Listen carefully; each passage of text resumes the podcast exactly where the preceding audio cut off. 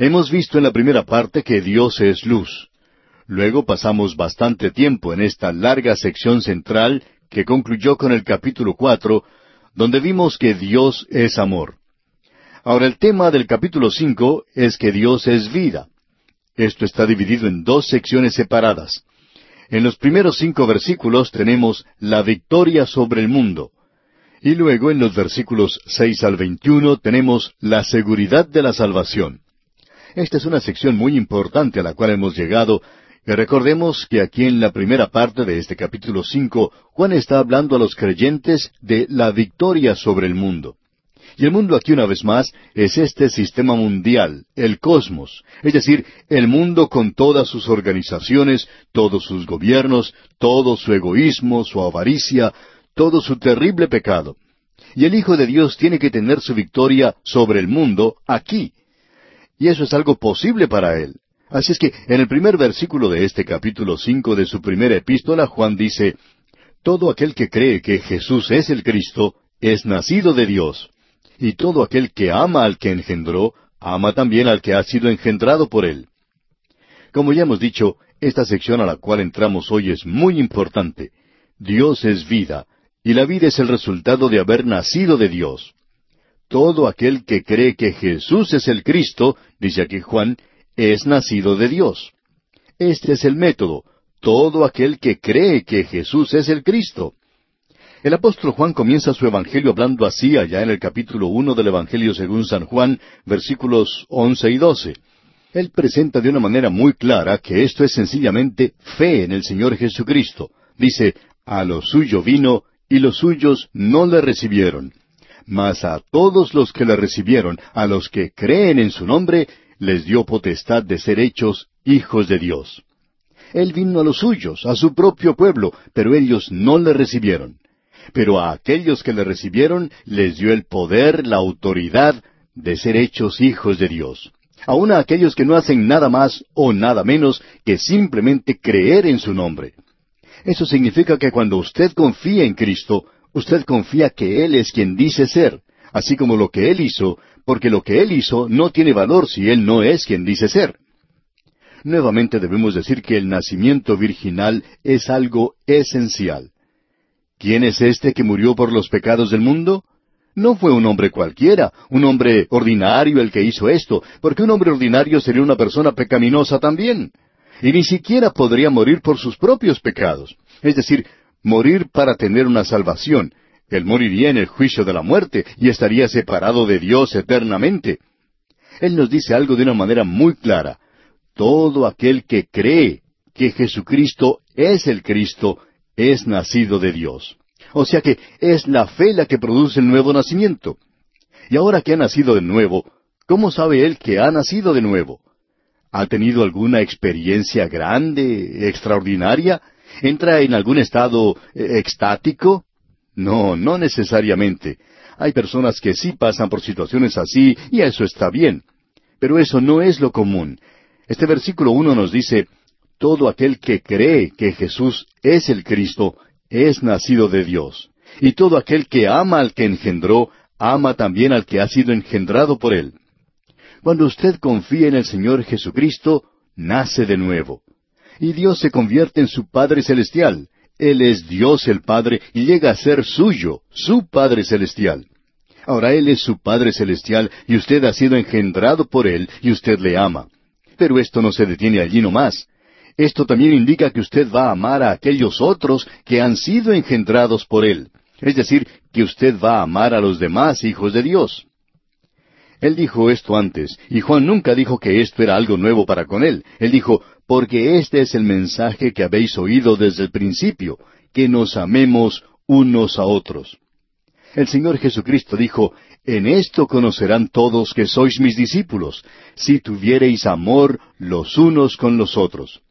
Y esta expresión mencionada aquí, en esta primera epístola del apóstol Juan, nacidos de Dios, es muy pero muy importante.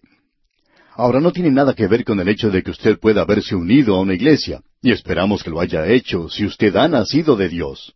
Tampoco tiene nada que ver con alguna ceremonia, pero si usted ha nacido de Dios, esperamos que haya pasado a través de alguna ceremonia. Esto no quiere decir que usted tiene que seguir ciertos ritos, porque eso no significa que usted sea un hijo de Dios. Lo importante aquí es, ¿ha nacido usted de Dios? Usted nace de nuevo cuando confía en Cristo Jesús como su Salvador. Y si usted ha nacido de nuevo, usted va a amar a Dios. Usted va a amar a su Padre porque Él le ha engendrado. Y usted va a amar a los otros hijos de Dios porque ellos son sus hermanos y hermanas. Juan ha estado presentando esto a través de toda esta epístola, y esta es la epístola de cómo usted puede tener la seguridad de su salvación. Y aquí tenemos algunas evidencias de que usted es un hijo de Dios. Él dice allá en el capítulo dos de esta misma epístola, versículo 29, Si sabéis que Él es justo, sabed también que todo el que hace justicia es nacido de Él. Así es que es el practicar la justicia en su vida. Esto no quiere decir que sea algo fuera de lo común o algo anormal que un día usted lo practique, sino que significa que esto es lo que hace toda su vida. Esto no quiere decir que usted se resbala y cae a veces, sino que es la práctica de su vida. Luego tenemos lo segundo, y es que uno no practica el pecado. Y eso lo encontramos allá en el capítulo tres de esta epístola, versículo nueve, que dice Todo aquel que es nacido de Dios no practica el pecado, porque la simiente de Dios permanece en él, y no puede pecar, porque es nacido de Dios. Él no practica el pecado. Eso quiere decir que no vive en el pecado, que no se deleite en eso, que no hace de eso su vida. El estilo de vida del pecador es el pecado. Vive en eso todo el tiempo. Y uno no espera que él viva de una manera diferente. Y muchos de nosotros hicimos eso hasta cuando vinimos a Cristo. También tiene que amar a otros creyentes. Eso se nos dice allá en el capítulo cuatro, versículo siete de esta misma primera epístola del apóstol Juan. Allí leemos, Amados, amémonos unos a otros, porque el amor es de Dios. Todo aquel que ama es nacido de Dios y conoce a Dios.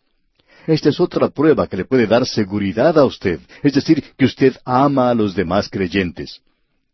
La cuarta es que hemos vencido al mundo, y ya veremos esto. No hemos llegado aún a este versículo. Eso lo podemos apreciar en el versículo cuatro de este capítulo cinco, y vamos a reservarnos esto hasta cuando lleguemos allí. Ahora la quinta cosa es que se guarda del maligno, de Satanás, y esto lo veremos en este mismo capítulo cinco, versículo dieciocho. Así es que dos de las evidencias, dos de las marcas de un hijo de Dios, dos de las cinco, se encuentran en este capítulo cinco. Y hará que este capítulo sea algo bastante importante, por cierto. Nuevamente Juan va a enfatizar ciertas pruebas de los verdaderos hijos allí. Amor, obediencia y verdad. Nadie puede disputar estas palabras. El amor, la obediencia y la verdad son una señal o una marca del Hijo de Dios. Luego él dice en el versículo dos de este capítulo cinco de su primera epístola, En esto conocemos que amamos a los hijos de Dios, cuando amamos a Dios y guardamos sus mandamientos. ¿Qué es lo que queremos decir aquí con sus mandamientos? Bueno, el mandamiento, según lo entendemos aquí, no es una referencia a la ley mencionada en el Antiguo Testamento. Estos son los mandamientos que el Señor dio cuando Él estuvo aquí. Y ya notamos no solo diez mandamientos, sino unos veintidós mandamientos, cuando estábamos estudiando la primera epístola a los tesalonicenses, en el capítulo cinco. Allí leímos, Estad siempre gozosos, orad sin cesar, y otros más. Y esos son mandamientos. Sed llenos del Espíritu Santo. Ahora estos son mandamientos para los creyentes. Y cada hijo de Dios quiere cumplir, quiere guardar estos mandamientos. En otras palabras, esta es la práctica, la costumbre de su vida. Esto es algo que desea hacer, es algo que quiere hacer, es algo que anhela hacer. Luego dice en el versículo tres de este capítulo cinco que estamos estudiando, Pues este es el amor a Dios, que guardemos sus mandamientos, y sus mandamientos no son gravosos. Ahora esta palabra gravosos literalmente quiere decir pesado. Sus mandamientos no son pesados. Esto no quiere decir que son difíciles de cumplir, sino que ellos no imponen una carga cuando se cumplen. En otras palabras, lo que él está diciendo es que es algo que el Hijo de Dios quiere hacer, tiene voluntad para hacer, es algo que éste quiere practicar. No es difícil para él hacer estas cosas. Permítanos ilustrar esto. Es como esa pequeña muchachita que caminaba cargando a un niño bastante grande. Y cuando pasó al lado de un grupo de gente, Una persona que estaba allí le dijo, Oye, niñita, ¿no es ese niño demasiado pesado para ti? Y la niña respondió, No, es mi hermanito. Y eso es lo que establecía toda la diferencia, por cuanto era su hermanito. Sus mandamientos no son gravosos. Eso se puede resumir así. Este es el amor a Dios, que guardemos sus mandamientos y sus mandamientos no son pesados. No imponen una carga sobre nosotros porque nosotros los estamos guardando o cumpliendo ahora por amor. Se cuenta una historia de que hace muchos años atrás un hombre y su familia viajaban en una de esas carretas donde anteriormente llevaban todas sus pertenencias y llegaron a un pueblecito. Se acercaron a un negocio y le preguntaron al dueño que estaba sentado afuera, en una caja, qué clase de ciudad o de pueblo era ese. Y este hombre preguntó a su vez, bueno, ¿qué clase de pueblo dejaron ustedes? Y el que viajaba respondió, bueno, salimos de una ciudad maravillosa, todo el mundo allí se conocía, se preocupaban uno por el otro, eran en realidad gente maravillosa. Era una lástima tener que dejarlos, pero queríamos viajar y no estábamos preguntando dónde podríamos establecernos. ¿Qué clase de ciudad es esta? Y el negociante le dijo, Bueno, esta es la misma clase de ciudad que ustedes dejaron. Es esa clase de ciudad. Y este hombre viajero dijo entonces, Bueno, entonces trataremos de establecernos aquí. Un poco más tarde pasaba otro viajero con su familia y se detuvo en el mismo lugar. Este hombre hizo la misma pregunta. ¿Qué clase de ciudad es esta? Y el hombre de negocios allí le dijo, ¿qué clase de ciudad dejaron ustedes? Y este otro viajero respondió, bueno, estamos muy contentos de habernos alejado de aquella ciudad. Allí había gente muy mala y no se comportaban como buenos vecinos. Nunca tuvimos amigos allí y es por eso que salimos de ese lugar. Y entonces este hombre de negocios dijo, bueno, creo que ustedes van a encontrar la misma clase de ciudad aquí. Nosotros somos la misma clase de gente. Y este hombre dijo entonces, o sea, el que viajaba dijo, bueno, entonces seguiré de largo. Un hombre que estaba sentado allí junto a este negociante le dijo, un momento, ¿por qué le dio a esos dos hombres dos puntos de vista diferentes de la ciudad? Y este hombre respondió, he aprendido que cualquiera haya sido la clase de ciudad de la cual uno proviene, esa será la misma clase de ciudad a la que uno irá a parar. Amigo oyente, el Hijo de Dios debe reconocer que Él no está buscando a alguien que haga algo por Él, sino que Él tiene que expresar ese amor en acción, y Él tiene que expresar su amor de una manera real y verdadera por los demás.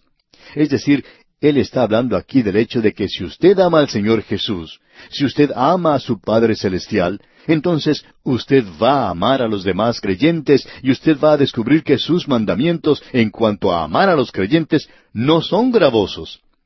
En esto conocerán todos que sois mis discípulos, si tuviereis amor los unos por los otros. Usted sabrá que está guardando sus mandamientos y ellos no van a ser una carga para usted. El Señor Jesucristo dijo, Mi yugo es fácil y ligera mi carga. Ahora será pesada, a menos que usted tenga en realidad ese amor por el Señor y que quiera en realidad servirle. La obra de la Iglesia entonces nunca es algo difícil. Permítanos concluir con una historia en cuanto al doctor Ironside, que estaba hablando en una ocasión con un hombre, y este hombre dijo, ¿Sabe usted una cosa? Creo que la Iglesia está despilfarrando el dinero en la obra misionera. Ahora, junto a este hombre se encontraba un anciano que le interrumpió y le dijo, Perdone, pero ¿Es cierto que usted dice que la iglesia está despilfarrando su dinero en la obra misionera? Y este hombre respondió, Sí, así es. Y ese anciano entonces le preguntó, ¿cómo era que él sabía eso? Y este hombre dijo, Bueno, pasé cinco meses en la India y no vi ni un solo misionero durante todo ese tiempo. Y este anciano le preguntó entonces, ¿por qué fue usted a visitar a la India? Y el hombre dijo, Fui allí a cazar tigres. El anciano le preguntó entonces, ¿Encontró usted algún tigre? Este hombre respondió, Por supuesto, vi gran cantidad de ellos. El anciano entonces dijo, Bueno, eso es algo interesante. Y siguió diciendo, Usted fue a la India a cazar tigres, y usted cazó tigres y encontró muchos de ellos. Yo quisiera que usted sepa que yo pasé treinta años en la India y nunca vi a un solo tigre, pero he visto cientos de misioneros. Amigo oyente, uno ve solo lo que quiere ver. ¿Tiene usted interés en cuanto a la obra de Dios? ¿En cuanto a esparcir su palabra? Hay muchas personas que dicen, bueno, yo no veo que se haga mucho progreso. Bueno, quizá usted no esté donde se está desarrollando la acción. La palabra de Dios está siendo predicada y está teniendo sus resultados en el corazón y en las vidas de las personas, y esto es muy importante. Ahora, en el versículo cuatro de este capítulo cinco de la primera epístola del apóstol Juan leemos Porque todo lo que es nacido de Dios vence al mundo, y esta es la victoria que ha vencido al mundo, nuestra fe. Ahora, ¿qué es lo que ha vencido al mundo? La fe. Esa es la única manera en la cual usted y yo, amigo oyente, podemos vencer al mundo que nos rodea. El mundo es demasiado para nosotros, y estamos en el mundo. No debemos ser parte de él, pero este mundo en el cual usted y yo vivimos, amigo oyente, es un mundo muy malo y muy grande. Y es muy fácil ser atrapado en él. Y ya vamos a ver, Dios mediante, lo que es la victoria que ha vencido al mundo. Ya hemos dicho que es la fe. Pero ¿cómo es que esto opera? ¿Cómo es que funciona? Hay una fe que salva y hay una fe que nos puede dar la victoria sobre el mundo. Nos encontramos en el último capítulo ya de esta primera epístola del apóstol Juan, y el tema es Dios es vida. Hemos visto en la primera sección de este capítulo que podemos tener victoria sobre el mundo. Eso lo tenemos en los cinco primeros versículos. Llegamos hasta el versículo cuatro en nuestro programa anterior y no lo concluimos en nuestro estudio. Así es que vamos a comenzar leyendo este versículo una vez más. Porque todo lo que es nacido de Dios vence al mundo, y esta es la victoria que ha vencido al mundo, nuestra fe. Este versículo es importante. Juan menciona aquí la victoria. Ahora quizá esto le parezca extraño a usted, ya que se escucha hablar tanto de esta palabra victoria en la vida cristiana en el presente. Esta es la única vez que esta palabra ocurre en el Nuevo Testamento. ¿Cuál es la victoria que ha vencido al mundo? Bueno, es nuestra fe. Es la fe que nos salva y es la fe que nos guarda. Nosotros somos salvos por la fe. Andamos por fe. Somos hijos nacidos en la familia de Dios y hemos nacido en la familia de Dios por fe en Jesucristo. Tenemos un enemigo y ya hemos hablado de este enemigo anteriormente. Juan dice aquí, no améis al mundo ni las cosas que están en el mundo. En el mundo existe aquello que es de la carne, aquello que es mundano, aquello que es algo malo del diablo. Todas estas cosas se encuentran en este mundo malo en que vivimos. Hay una ilustración de esto en el Antiguo Testamento y creemos que puede resultar de ayuda para nosotros en este punto. Nos referimos al momento cuando Josué entró a la tierra prometida. La tierra prometida no es un cuadro del cielo, aunque hay cantos e himnos que hablan en cuanto a Canaán como si fuera el cielo y el lugar a donde los creyentes van. Pero eso no está de acuerdo con la forma en que Dios nos ha dado esto. En realidad, Canaán representa el lugar donde los creyentes deberían estar viviendo aquí, ahora. Ahora nosotros podemos vivir en el desierto. Hay muchos creyentes que están viviendo en el desierto ahora. Ellos no se están divirtiendo mucho. Parecería que así fuera para ellos, pero por lo general ellos descubren que no es así. No es muy divertido estar en el desierto. La marcha por el desierto no fue algo fácil. Pero en la tierra de Canaán, allí es donde somos bendecidos con toda clase de bendiciones espirituales. Ahora, cuando Josué entró a esta tierra, él no la recibió en una bandeja de plata. Y si usted y yo, amigo oyente, en el día de hoy, vamos a disfrutar de estas bendiciones espirituales que nos corresponden, debemos reconocer que tenemos que luchar una batalla, que el enemigo está en poder del territorio y que no simplemente nos va a dejar alcanzar ninguna clase de libertad o victoria. Cuando Josué entró a la tierra prometida, había tres enemigos que estaban delante de él, y hasta cuando él los pudo vencer, él no pudo tomar toda la tierra. El primero era Jericó. Ese fue el primer lugar que él atacó. Era obvio lo que él estaba tratando de hacer. Él estaba tratando de dividir la tierra en ciertas porciones y tomar una parte a la vez, lo cual él trató de hacer. Ahora el segundo enemigo era la pequeña ciudad de Ai. Deberíamos decir que Jericó representa al mundo. La pequeña ciudad de Ai representa la carne. Josué envió nada más que un pequeño ejército contra esa ciudad, pensando que sería fácil conquistarla. Sin embargo, ese es el único lugar donde él sufrió una gran derrota.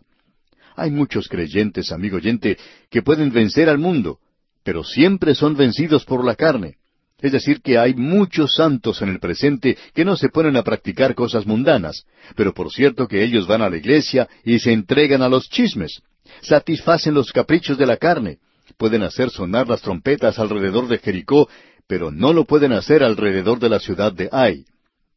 Luego estaban los Gabaonitas. Estos representan al diablo. Ellos engañan, ellos obran astutamente, ellos engañaron a Josué. El diablo es mentiroso desde el principio. Volvamos ahora al versículo cuatro y observemos esto en referencia a Jericó. Leemos aquí, porque todo lo que es nacido de Dios vence al mundo. Ahora usted es un hijo de Dios, entonces usted puede vencer al mundo. ¿Cómo puede lograrlo? Dice aquí Juan, y esta es la victoria que ha vencido al mundo, nuestra fe. Amigo oyente, esto no se logra luchando, sino por fe. Observemos otra vez a Jericó. ¿Cómo fue que Josué se apoderó o venció a Jericó? Jericó era un enemigo que estaba delante de él. Él tenía que apoderarse de esa ciudad. ¿Y cómo iba él a apoderarse de esa ciudad? ¿Luchando? Él no luchó para nada. Dios le dijo lo que debía hacer. Y Dios le dijo, yo no quiero que tú hagas un asalto contra la ciudad. No quiero que ustedes utilicen los arietes y traten de entrar allí destruyendo las puertas. Lo que yo quiero que ustedes hagan es que marchen alrededor de la ciudad. En lugar de colocar al ejército al frente de todo o una guardia especial, tú debes poner allí a los sacerdotes con el arca. Ellos llevarán también los cuernos, y harán sonar esos cuernos. Las trompetas sonarán cuando pasen alrededor de la ciudad, y ustedes no tienen que atacarla. Bueno, ese era un método muy fuera de lo común, por cierto, y de seguro que la ciudad de Jericó se había preparado para soportar el ataque de esta gente que había cruzado el río Jordán cuando estaba crecido, lo que parecía algo imposible, y que era una señal de las cosas que vendrían. Los habitantes de la ciudad se iban a defender a sí mismos, y la ciudad de Jericó estaba completamente cerrada. Pensamos que la guardia a la entrada principal tenía señalado o indicado que se aproximaba todo el ejército de Israel. Este ejército marchó hasta las puertas mismas de Jericó, y usted recordará que dentro de la ciudad, detrás de esas puertas, se encontraba el ejército esperando. El ejército de Jericó estaba listo para la lucha. Pero cuando llegaron los hijos de Israel allí, voltearon hacia la derecha y continuaron su marcha. Marcharon alrededor de los muros de la ciudad, y luego de haber hecho eso, regresaron a su campamento. Ahora uno puede estar seguro de una cosa que esa misma noche hubo una reunión de los generales de Jericó tratando de descifrar cuál era la estrategia que estaba utilizando esta gente contra ellos. Así es que se prepararon para el ataque del próximo día. Los centinelas anunciaron la llegada del ejército cuando los vio venir. Nuevamente se prepararon para la batalla. Si trataban de derribar las puertas, detrás de ellas había soldados listos para derramar sobre ellos aceite hirviendo o agua hirviendo, o lanzar flechas o lanzas si trataban de invadir la ciudad. Pero ellos no trataron de hacer eso. Sencillamente volvieron a marchar alrededor de la ciudad. E hicieron eso por seis días.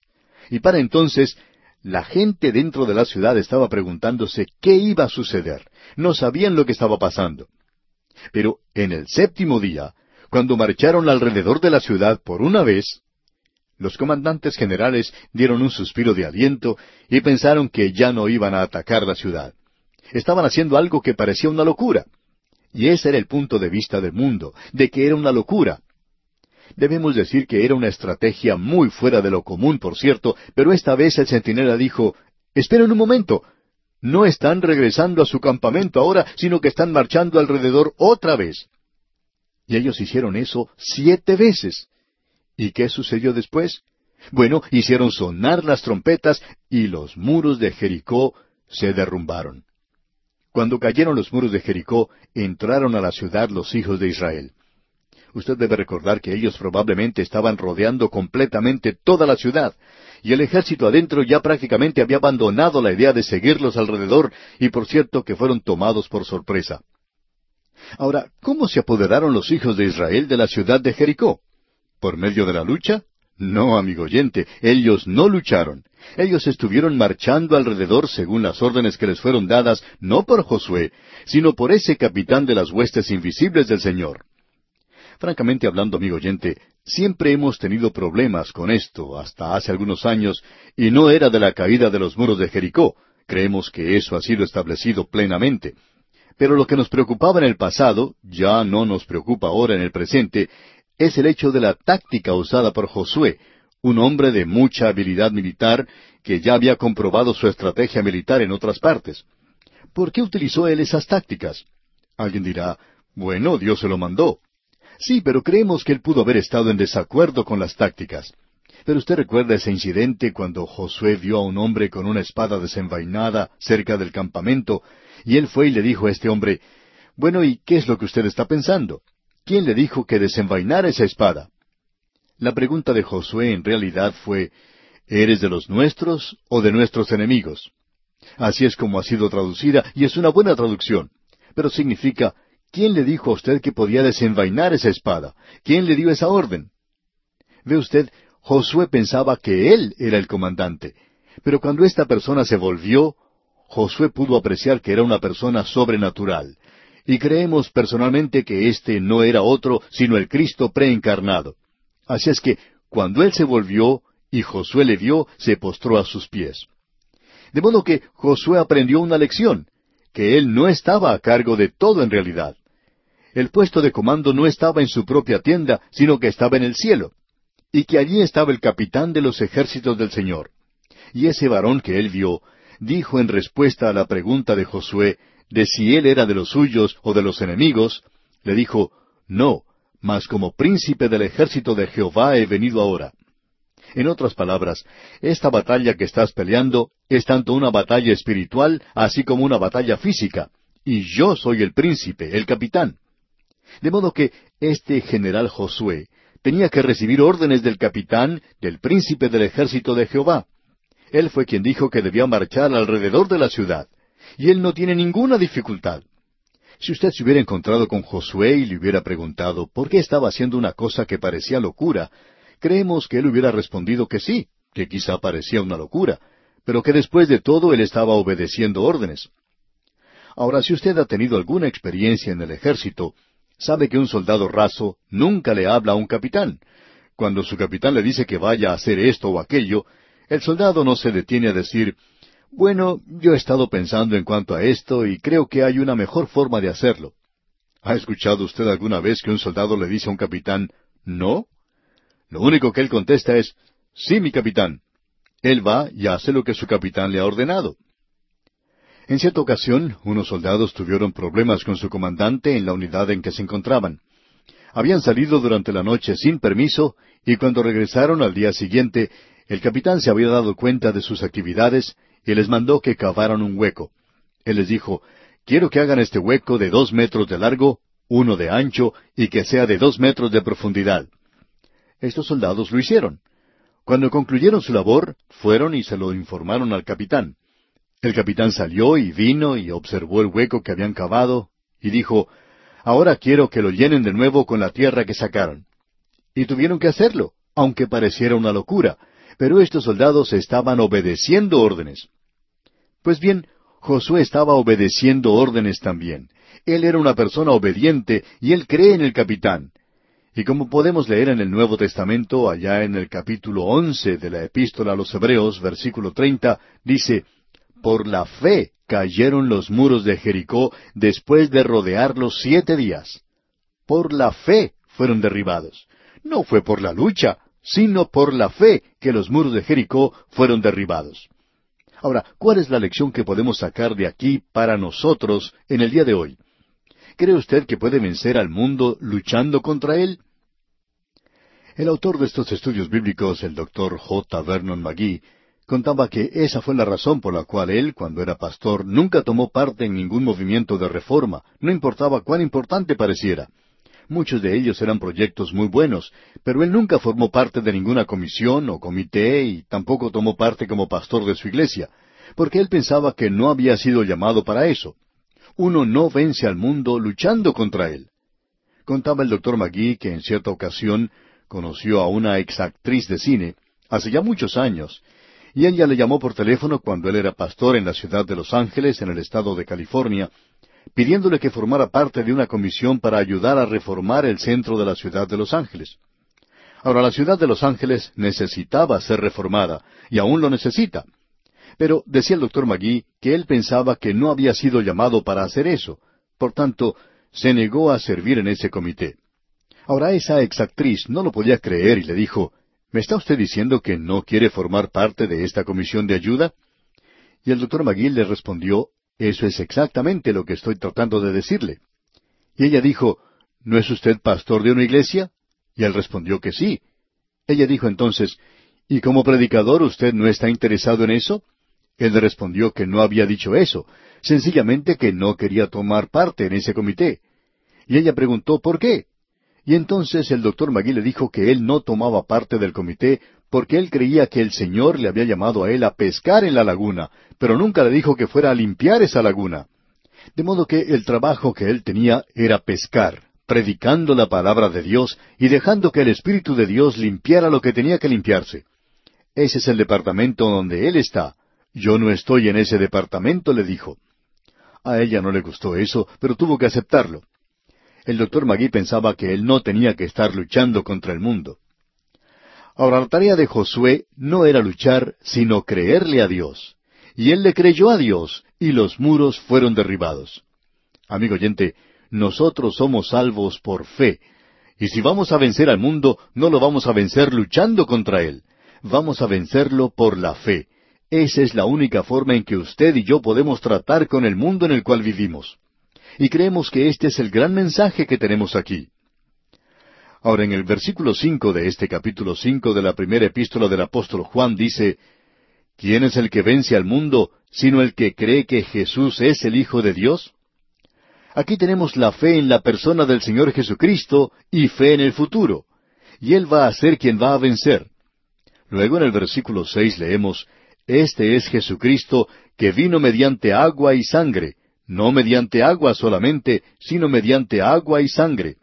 Y el Espíritu es el que da testimonio, porque el Espíritu es la verdad.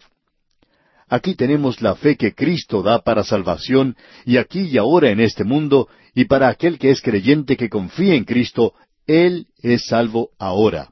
¿Pero cómo? Bueno, mediante agua y sangre. Creemos que esta es una referencia a lo que se dice allá en el capítulo 19 del Evangelio según San Juan, versículo 34. Usted recordará que el apóstol Juan estaba contemplando la crucifixión de Cristo, y él dice que esto fue lo que sucedió. Pero uno de los soldados le abrió el costado con una lanza y al instante salió sangre y agua. Juan notó algo que nadie más había notado. Existe la posibilidad de que él estaba más cerca de la cruz que cualquiera de los otros apóstoles. Y él notó que cuando el soldado le abrió el costado con la lanza, de allí salió sangre y agua. No solo un elemento, sino los dos. Y ahora Juan hace una aplicación de esto. Él tenía mucho que decir en cuanto a esto. Lo enfatizó, él aquí nuevamente dice que es mediante agua. ¿Qué agua? Esto nos habla de la palabra de Dios. Y eso es lo que quiso decir el Señor Jesucristo cuando dijo que el que no naciere de agua y del Espíritu no puede entrar en el reino de Dios. El agua es la palabra viviente de Dios por el Espíritu de Dios. Así es que aquí tenemos a aquel que vino por agua, la palabra de Dios, que el Espíritu de Dios utiliza, y la sangre es por la muerte de Cristo. Ahora el versículo seis dice, Este es Jesucristo que vino mediante agua y sangre, no mediante agua solamente, sino mediante agua y sangre. Y el Espíritu es el que da testimonio, porque el Espíritu es la verdad. Es el Espíritu el que puede hacer vivir estas cosas. Queremos señalar algo que quizá pueda sorprenderle. El Señor Jesucristo le dijo a sus discípulos que entre su muerte y resurrección y el día de Pentecostés permanecieran en Jerusalén que ellos no tenían que testificar. ¿Por qué? Porque ellos no podían testificar sin el Espíritu Santo. Por tanto, es esencial, si alguien ha de ser salvo hoy, no solamente que Cristo murió hace más de dos mil años, sino que el Espíritu de Dios obre hoy en los corazones y en las vidas.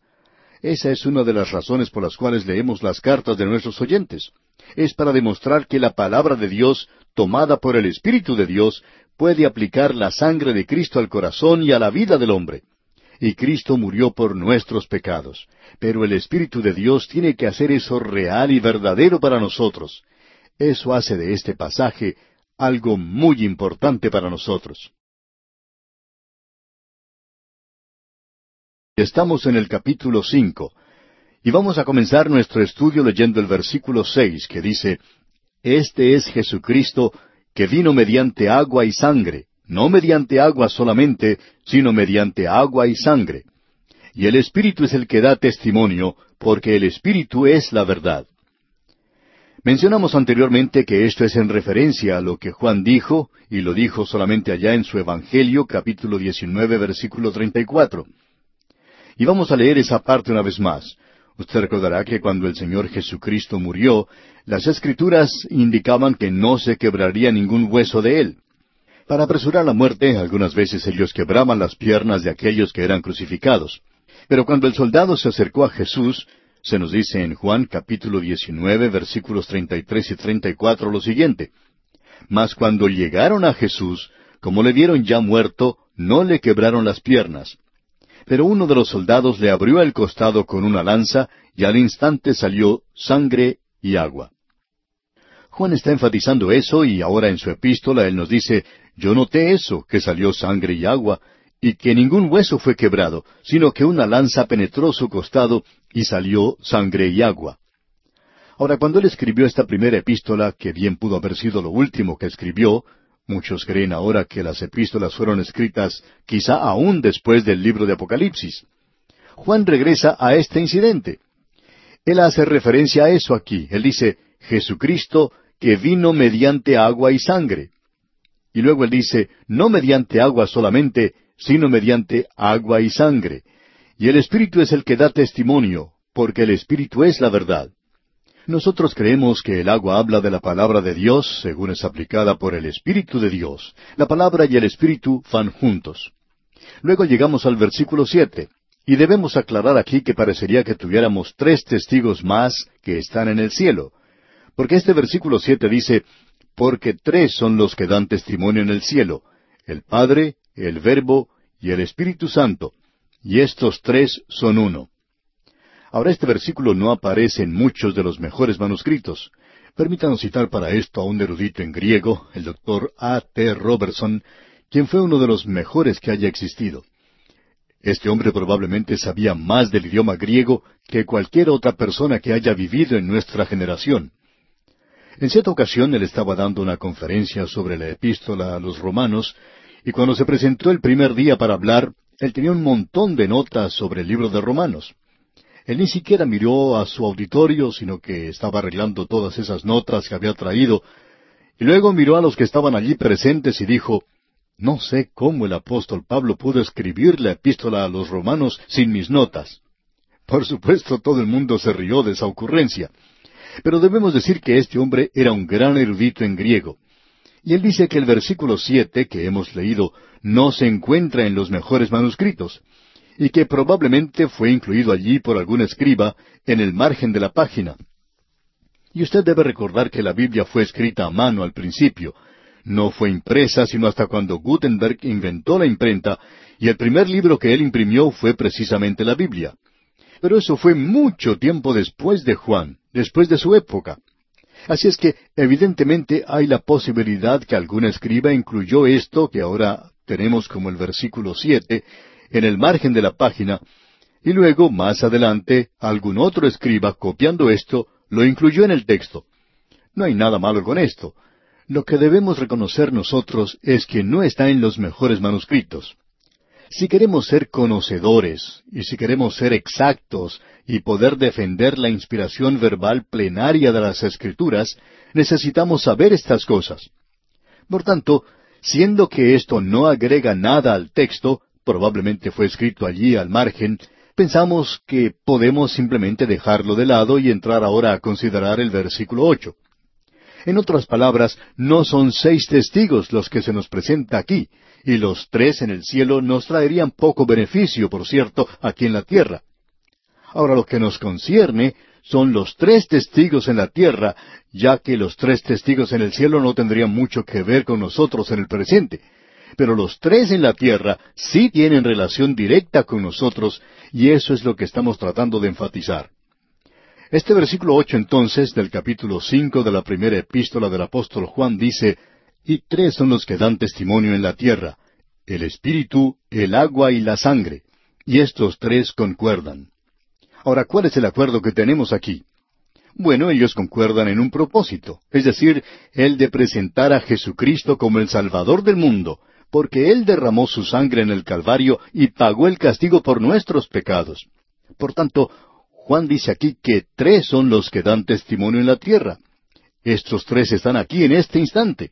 El Espíritu Santo toma la palabra de Dios y la aplica a su corazón. Muchos de ustedes están escuchando este programa que ha sido grabado con anticipación. Y creemos que el Espíritu Santo está aquí con nosotros y está aquí en este instante guiando. Y cuando usted escuche esto, el Espíritu Santo estará allí también para tomar su palabra y aplicarla a su corazón, amigo oyente. Él es quien da testimonio, y su testimonio es que usted pueda llegar al conocimiento salvador de Jesucristo en espíritu y agua. Ahora, ¿cómo puede uno descubrir esto? Bueno, a través de la palabra de Dios. Amigo oyente, la sangre de Cristo nos limpia y nos libra del castigo del pecado la palabra de Dios nos libra de la inmundicia del pecado en el mundo del presente. Esa es la razón por la cual mantenemos y enfatizamos solo una cosa. Todo lo que enfatizamos por medio de la radio y en nuestro ministerio es la palabra de Dios. Es decir, que solo hablamos de una cosa. Tenemos nada más que una salida. Y esperamos que no se vuelva demasiado monótona. Pero amigo oyente, la palabra de Dios es lo único que puede limpiar su vida aún como creyente también es la única cosa que puede mantenerla limpia. Eso es algo muy importante. Estamos viviendo en un día cuando se le da mucha atención a este asunto de la limpieza, y en realidad demasiada atención. Ah, que si usted no usa cierto jabón de baño especial o cierta marca de jabón, pues probablemente usted pueda hasta perder su trabajo, y por cierto que todos sus amigos le van a abandonar. Pero si usted usa cierta clase, cierta marca, y es una sustancia milagrosa, pues lo limpiará usted. También limpiará sus ropas y todo lo demás. Limpiará todo con excepción de aquello que está dentro de usted. Eso no lo va a limpiar. Solo la palabra de Dios, amigo oyente, puede hacerlo. Es el único limpiador milagroso que existe en el mundo. Y por cierto que lo puede limpiar completamente. Esa es la razón por la cual enfatizamos la palabra de Dios, porque puede salvarle. Siendo renacidos no de simiente corruptible, sino de incorruptible por la palabra de Dios que vive y permanece para siempre, nos dice el apóstol Pedro. Porque presenta a Cristo quien derramó su sangre por sus pecados y los míos, amigo oyente. Eso es importante. Él murió por nuestros pecados. Él resucitó para nuestra justificación. La palabra de Dios puede mantenerle a usted limpio. Usted puede utilizar cualquier clase de limpiador y en grandes cantidades si quiere. Pero eso no le va a mantener limpio. Eso no va a limpiar dentro de usted. Solo la palabra de Dios puede mantenerle limpio. Y eso es lo que Juan está enfatizando aquí. Estos tres dan testimonio en la tierra. El Espíritu utiliza el agua de la palabra y aplica la sangre para nuestra salvación. Y estos tres concuerdan. Es decir, que estos tres tienen que estar de acuerdo y quieren que usted sea salvo y quieren que permanezca salvado. Luego dice Juan en el versículo nueve de este capítulo cinco de su primera epístola, Si recibimos el testimonio de los hombres, mayor es el testimonio de Dios, porque este es el testimonio con que Dios ha testificado acerca de su Hijo. Aquí dice, si recibimos el testimonio de los hombres. Ahora hemos llegado hoy a una brecha en la credibilidad entre el hombre y los medios informativos, entre el hombre y los políticos, y todo aquello que hay en la televisión. A veces uno se da cuenta que hay algunos comentaristas que dan las noticias y en lugar de estar presentando noticias, están presentando su propia opinión. Lo único que hacen es presentar propaganda.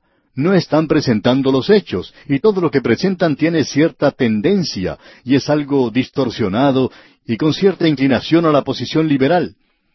Aparentemente esa gente está dispuesta a informarle mal a usted, están dispuestos a ocultar algunos hechos y eso hace que uno pierda confianza en ellos. Ahora hemos llegado a una época cuando es difícil recibir el testimonio de los hombres. Pero lo interesante de notar es que la mayoría de la gente por lo general cree todo esto. Uno se da cuenta de eso por las encuestas que se llevan a cabo. La influencia o la popularidad de un hombre es determinada por lo que se dice en los medios informativos. Eso es cierto de cualquier persona, y la superchería más grande puede ser alabada. Eso es lo que Hollywood hizo por muchos años. Pues bien, si nosotros recibimos el testimonio de los hombres, y la gente lo hace, ellos son influenciados por esto, son engañados. Si se dice en la televisión, si es impreso, entonces la gente lo cree. Hay muchas personas que creen lo que oyen, no lo que leen, pero no creen en el testimonio de Dios. Y Juan dice aquí, mayor es el testimonio de Dios, porque este es el testimonio con que Dios ha testificado acerca de su Hijo. Dios no está dando noticias en cuanto a todo asunto hoy. Dios nos da noticias que son buenas noticias, son buenas nuevas en cuanto a su Hijo que murió en la cruz por nosotros. Ese es el mensaje. Ahora en el versículo diez de este capítulo cinco de su primera epístola dice Juan, El que cree en el Hijo de Dios tiene el testimonio en sí mismo. El que no crea a Dios le ha hecho mentiroso porque no ha creído en el testimonio que Dios ha dado acerca de su Hijo. Si usted confía en Cristo como su Salvador, el Espíritu de Dios mora dentro de usted.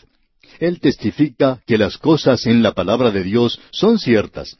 Este es uno de los grandes incentivos que nos alienta en este ministerio radial. Hay muchas personas que no nos han visto nunca y quizá eso es algo bueno. Ellos tienen el Espíritu de Dios morando en sí mismos, y ellos escuchan la palabra de Dios y la aceptan porque el Espíritu da testimonio de que están escuchando la palabra de Dios. Esto hace de este mensaje algo maravilloso. Esto nos da mucho ánimo al predicar y enseñar la palabra de Dios, ya sea desde el púlpito o por la radio. El que cree en el Hijo de Dios tiene el testimonio en sí mismo. El que no cree a Dios le ha hecho mentiroso. O sea que el negarse a creer en Dios es equivalente a hacerle a Él mentiroso. Dios dice, confía en Cristo como tu Salvador. Y usted dice, pero yo no necesito confiar en Cristo. Dios dice, tú eres un mentiroso cuando dices que no necesitas confiar en Cristo. Ahora, ¿cuál es el testimonio? Bueno, notemos lo que nos dice aquí el versículo once. Y este es el testimonio, que Dios nos ha dado vida eterna y esta vida está en su Hijo. Esta declaración es la carta blanca de Dios. O es cierto o no lo es. Aquel que lo dijo le da la validez a la declaración. Usted puede poner su dedo señalando este versículo y fijarse en lo que dice. Repasemos el versículo once una vez más. Y este es el testimonio, que Dios nos ha dado vida eterna, y esta vida está en su Hijo. En Jesucristo. La vida eterna es tener a Jesucristo. Si queremos presentar el Evangelio en pocas palabras, podemos decir esto. Leamos la primera parte del versículo doce.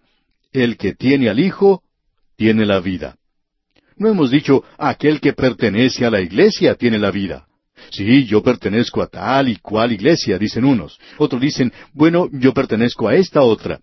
No interesa cuál iglesia pertenezca a usted, amigo oyente.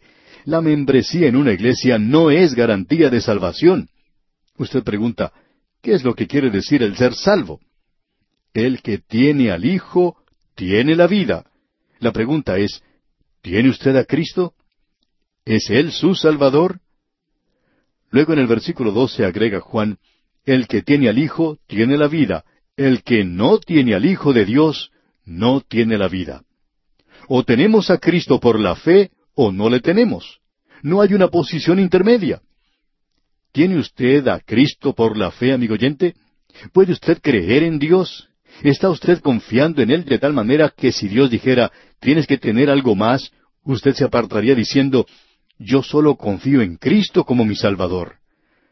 Amigo oyente, si usted no ha llegado a ese punto, entonces no ha llegado a ningún lugar. Para ser salvo, usted debe confiar en Cristo como su Salvador. El que tiene al Hijo, tiene la vida. Él es nuestro salvavidas. Él es nuestra única esperanza. Nosotros estamos perdidos sin Él. Si lo tenemos a Él, tenemos vida. Leamos una vez más la segunda parte del versículo doce. El que no tiene al Hijo de Dios, no tiene la vida. ¿Podemos hacer esto más claro que lo que se expresa aquí? Olvídese del asunto de la religión. Olvídese que es necesario pertenecer a una iglesia hoy. Olvídese, amigo oyente, de todas esas artimañas que existen en el presente, de todos esos cursillos y de pasar por pequeños ritos y cosas por el estilo. Lo importante, amigo oyente, es esto. ¿Tiene usted al Hijo de Dios en su corazón? ¿Es Él su Salvador? Esa es la razón por la cual Juan enfatiza que Él es el Hijo de Dios. Permítanos decirle, amigo oyente, que Él es maravilloso y es Dios manifestado en la carne. Él es el único que puede salvarle. Él es el único, absolutamente. No hay nada que se le parezca. Él es el unigénito Hijo de Dios. Él murió en la cruz. Él solo pagó el castigo por nuestros pecados. Y Él resucitó y en este momento está viviendo a la diestra de Dios. Él es Jesucristo viviente. ¿Le tiene usted a Él como su Salvador? Esa es la única pregunta que le podemos hacer.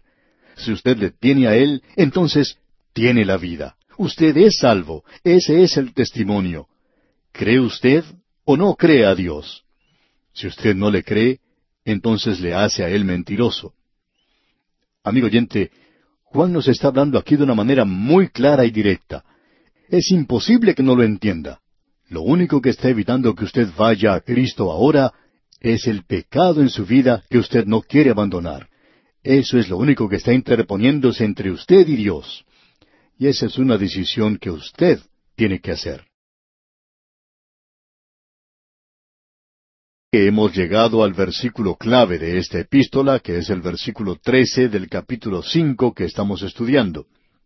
Hemos visto que Juan ha presentado de una manera muy clara lo que quiere decir ser salvo, lo que quiere decir ser un creyente. Él dice, el que tiene al Hijo tiene la vida. El que no tiene al Hijo de Dios no tiene la vida. Es decir, que es aquel que Él ha presentado aquí, aquel que vino por agua y sangre, aquel que es Hijo de Dios, que nació de una virgen, Dios manifestado en la carne, quien murió en la cruz por nuestros pecados y resucitó de entre los muertos. Ese es el Evangelio y no hay ninguna otra cosa que pueda ser el Evangelio. En este versículo trece entonces del capítulo cinco de su primera epístola nos dice Juan, Estas cosas os he escrito a vosotros que creéis en el nombre del Hijo de Dios, para que sepáis que tenéis vida eterna, y para que creáis en el nombre del Hijo de Dios.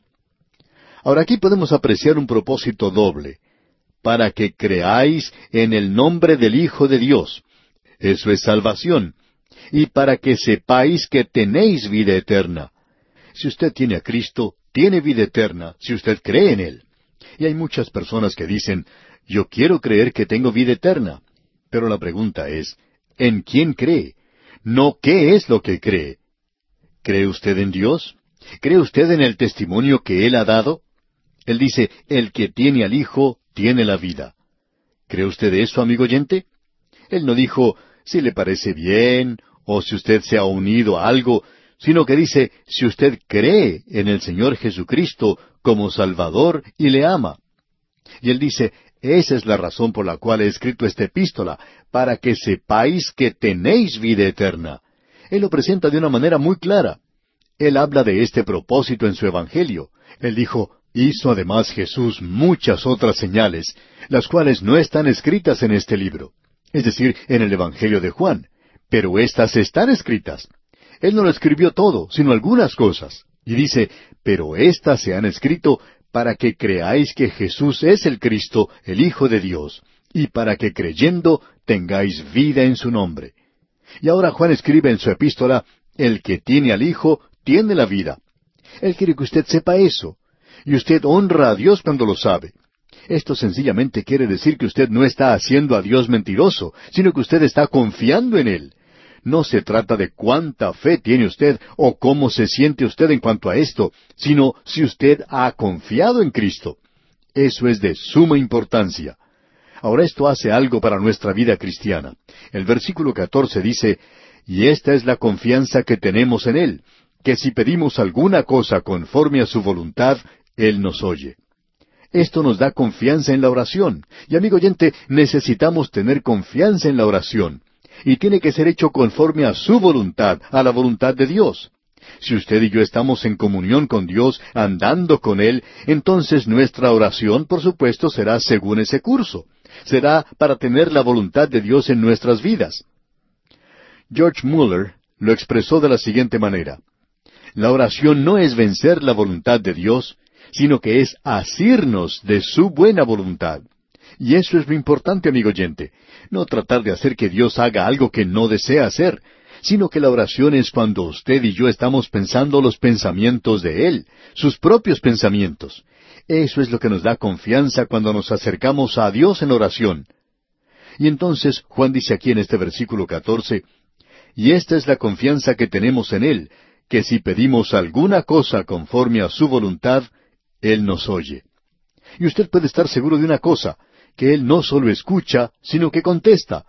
Dios escucha las oraciones de sus hijos, aunque Él no siempre las contesta como sus hijos esperan que Él las conteste. Y lo que quiere decir aquí es que tenemos confianza que Él contestará según la forma con que hemos orado, porque estamos en su voluntad. Y el versículo quince dice, Y si sabemos que Él nos oye en cualquiera cosa que pidamos, sabemos que tenemos las peticiones que le hayamos hecho. Ahora es maravilloso llegar a este punto, de saber que usted y yo tenemos un Padre Celestial. Tenemos comunión con Él y no vamos a orar de manera egoísta, o si tenemos pecado en nuestra vida, o si hay algunas otras cosas que puedan ser obstáculo a nuestra oración. Cuando estamos andando en comunión con Él, podemos estar seguros de una cosa, que si nosotros le hemos estado siguiendo, sabemos que tenemos las peticiones que le hayamos hecho. Él escuchará y responderá a nuestra oración. Llegamos ahora a una declaración que es muy importante para nosotros entenderla bien. Pensamos que esto puede aclarar muchos malos entendidos y también entra a la misma área de la cual hemos estado hablando, que tenemos seguridad de nuestra salvación, que tenemos confianza. Y esa palabra confianza creemos que probablemente deberíamos haberla destacado antes, ya que en realidad significa valor, osadía. En otras palabras, el Hijo de Dios puede tener valor, confianza en la oración. No es alguien que se acerca con desconfianza o con temor, sino que se acerca valientemente para pedir que la voluntad de Dios se haga una realidad. Llegamos ahora a un versículo que ha sido muy mal entendido, por cierto. Nos referimos al versículo 16 de este capítulo 5 de la primera epístola del apóstol Juan, donde leemos, si alguno viere a su hermano cometer pecado que no sea de muerte, pedirá y Dios le dará vida. Esto es para los que cometen pecado que no sea de muerte. Hay pecado de muerte por el cual yo no digo que se pida. Esto se refiere aquí a la muerte física. No tiene ninguna referencia a la muerte espiritual. El Hijo de Dios tiene vida eterna. Y estamos hablando aquí entonces en cuanto a la muerte física. Es decir, que eso es lo que Juan está diciendo los creyentes pueden cometer un pecado por el cual el Padre Celestial los va a llamar a su hogar. Es decir, les quitará esa vida física porque están haciendo algo vergonzoso para Él. Observemos a algunos que han cometido ese pecado, el pecado de muerte. En el Antiguo Testamento tenemos que Moisés y Aarón cometieron un pecado de muerte. Usted recordará que Moisés se enojó cuando los hijos de Israel pedían con mucho afán agua, y entonces él golpeó la roca dos veces. Alguien dijo que él tendría que haberla golpeado solamente una vez. Pero la verdad es que él ni siquiera debería haber tocado esa roca. Ya había sido golpeada antes, y él debió haber confiado en eso. Y eso era un ejemplo de un tipo de Cristo, porque el apóstol Pablo dijo, y la roca espiritual que le seguía era Cristo. Y él solo murió una vez.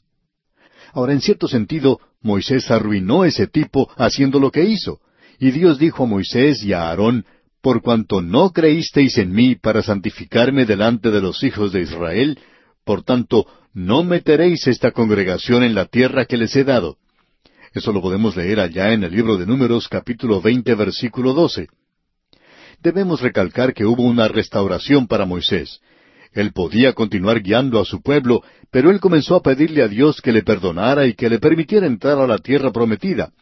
Pero el Señor le dijo, aunque te he restaurado a tu lugar de liderazgo, tú no vas a entrar a la tierra. Y cuando Moisés continuó hablando de esto ante el Señor, el Señor le dijo a él, Basta, no me hables más de este asunto. Es decir, que Moisés y Aarón habían cometido un pecado de muerte y era una muerte física a la que ellos habían sido condenados. Ahora tenemos aún otro ejemplo, esta vez en el Nuevo Testamento, y nos referimos a Ananías y Zafira. Ellos formaban parte de la iglesia primitiva, y se les encontró culpables de mentira. Ahora uno quizá diga, pero ellos se arrepintieron, ¿verdad? Sí, después que se demostró que eran culpables. Ellos no se arrepintieron por lo que habían hecho, sino que se arrepintieron porque fueron atrapados. Ellos estaban dando una falsa impresión a esa iglesia primitiva. Estaban dispuestos a vivir una mentira. Y Dios los quitó a causa de eso, los sacó de esa escena terrenal. Tenemos también otro incidente como este. Se menciona en la primera epístola a los Corintios. Había personas que estaban bebiendo demasiado de la cena del Señor y no estaban comprendiendo el significado de todo esto. Y es por eso que el apóstol Pablo podía escribirles y decirles, por lo cual hay muchos enfermos y debilitados entre vosotros, y muchos duermen. Muchos duermen quiere decir que estaban muertos. Lo que él está diciendo aquí es que ellos estaban cometiendo un pecado de muerte. Ahora quizá alguien pregunte, ¿y cuál es ese pecado de muerte? Bueno, para comenzar debemos decir que no es un pecado imperdonable, es nada más que la muerte física, no es una muerte espiritual. Si las personas no hubieran sido hijos de Dios, entonces Él nunca los hubiera llevado al hogar celestial. El Señor no castiga a los hijos del diablo, solo castiga y disciplina a los suyos propios, y lo hace cuando sus hijos pecan de muerte. Ahora alguien quizá diga, bueno, ¿y cuál es entonces? ¿Cuál es específicamente ese pecado? Bueno, para Moisés y Aarón era una cosa. Ellos se enojaron, destruyeron en realidad un tipo de Cristo, del Señor Jesús. Y Ananías y Zafira estaban viviendo como hipócritas. Eso lo encontramos en la ciudad de Corinto. Allí había creyentes que se estaban emborrachando y haciendo cosas desordenadas en la mesa del Señor. Y algunos de ellos murieron. Habían cometido un pecado de muerte. Así es que no es solamente una cosa específica y pensamos que para usted es una cosa diferente de lo que sería para mí, por ejemplo. Pensamos que cada creyente es capaz de cometer un pecado de muerte, cualquiera sea para ellos. Usted puede ir y cometer un pecado y Dios le quitará a usted de esa escena. Ahora eso no quiere decir que cada creyente que ha muerto ha cometido un pecado y por eso murió, pero hay mucha posibilidad de cometerlo. Creemos que Absalón, por ejemplo, cometió un pecado, y pensamos que Absalón era realmente un hijo de Dios, pero él encabezó una rebelión contra su propio padre, Hemos observado por el período de muchos años que hay personas que causan disturbios en las iglesias. Hemos observado cómo Dios trata con ellos. Amigo oyente, no solo hemos visto que han sido quitados por la muerte, sino que también los hemos visto puestos de lado, hechos a un lado, de manera tal que ya no pueden servir a Dios.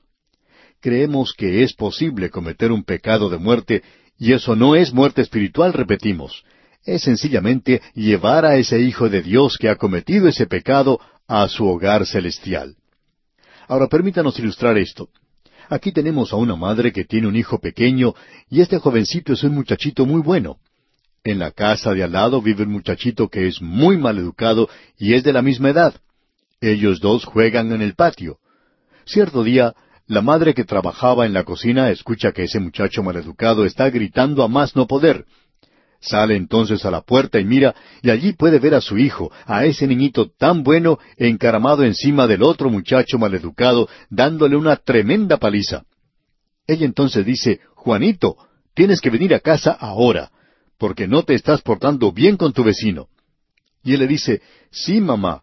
Y luego dice, me portaré mejor. Entonces ella le dice, muy bien, pero si no te portas bien, te voy a traer dentro de casa. Ella regresa, Pasa una hora y luego vuelve a escuchar el llanto del muchachito de al lado. Sale otra vez y se encuentra con la misma escena anterior.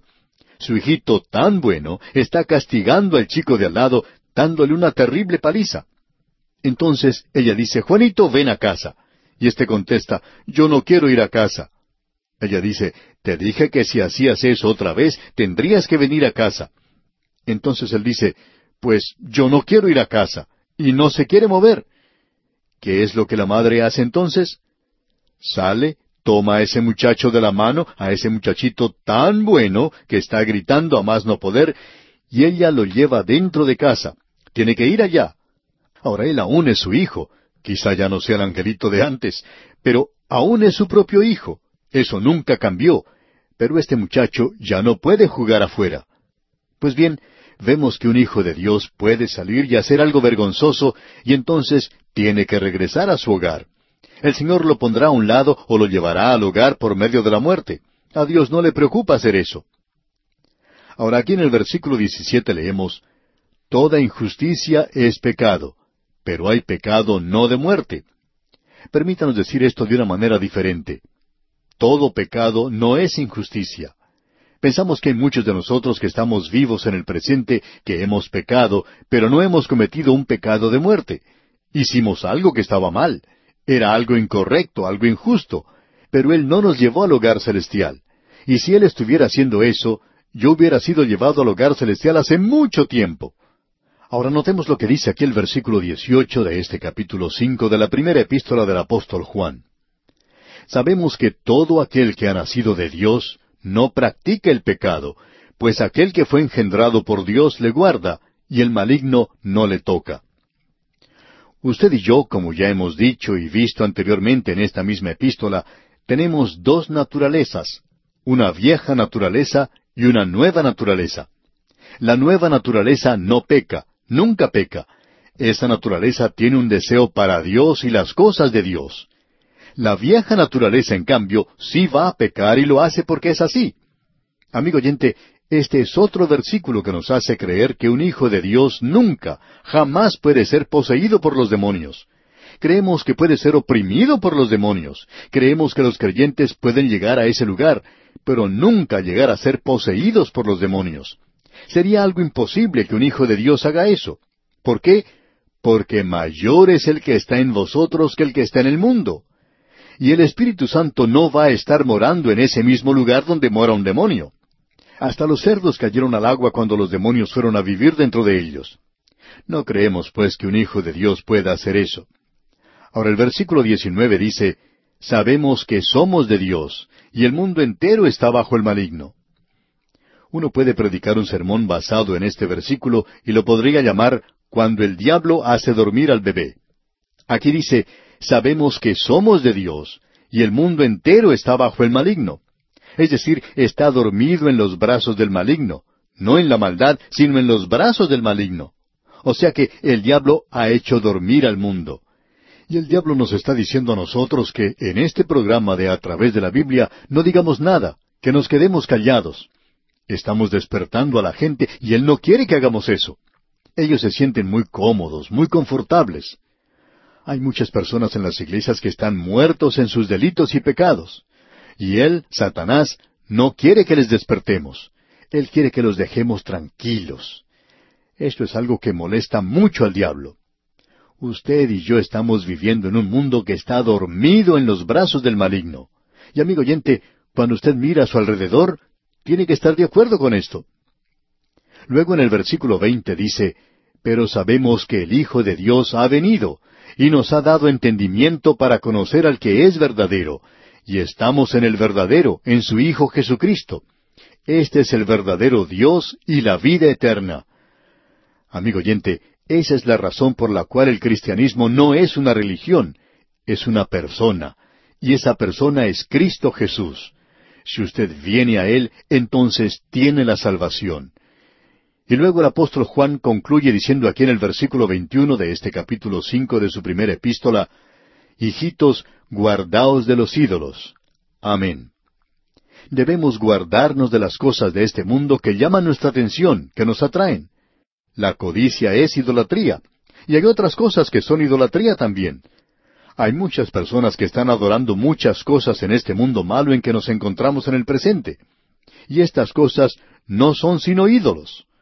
Y el apóstol Juan concluye esta epístola con una exhortación diciendo, Hijitos, guardaos de los ídolos.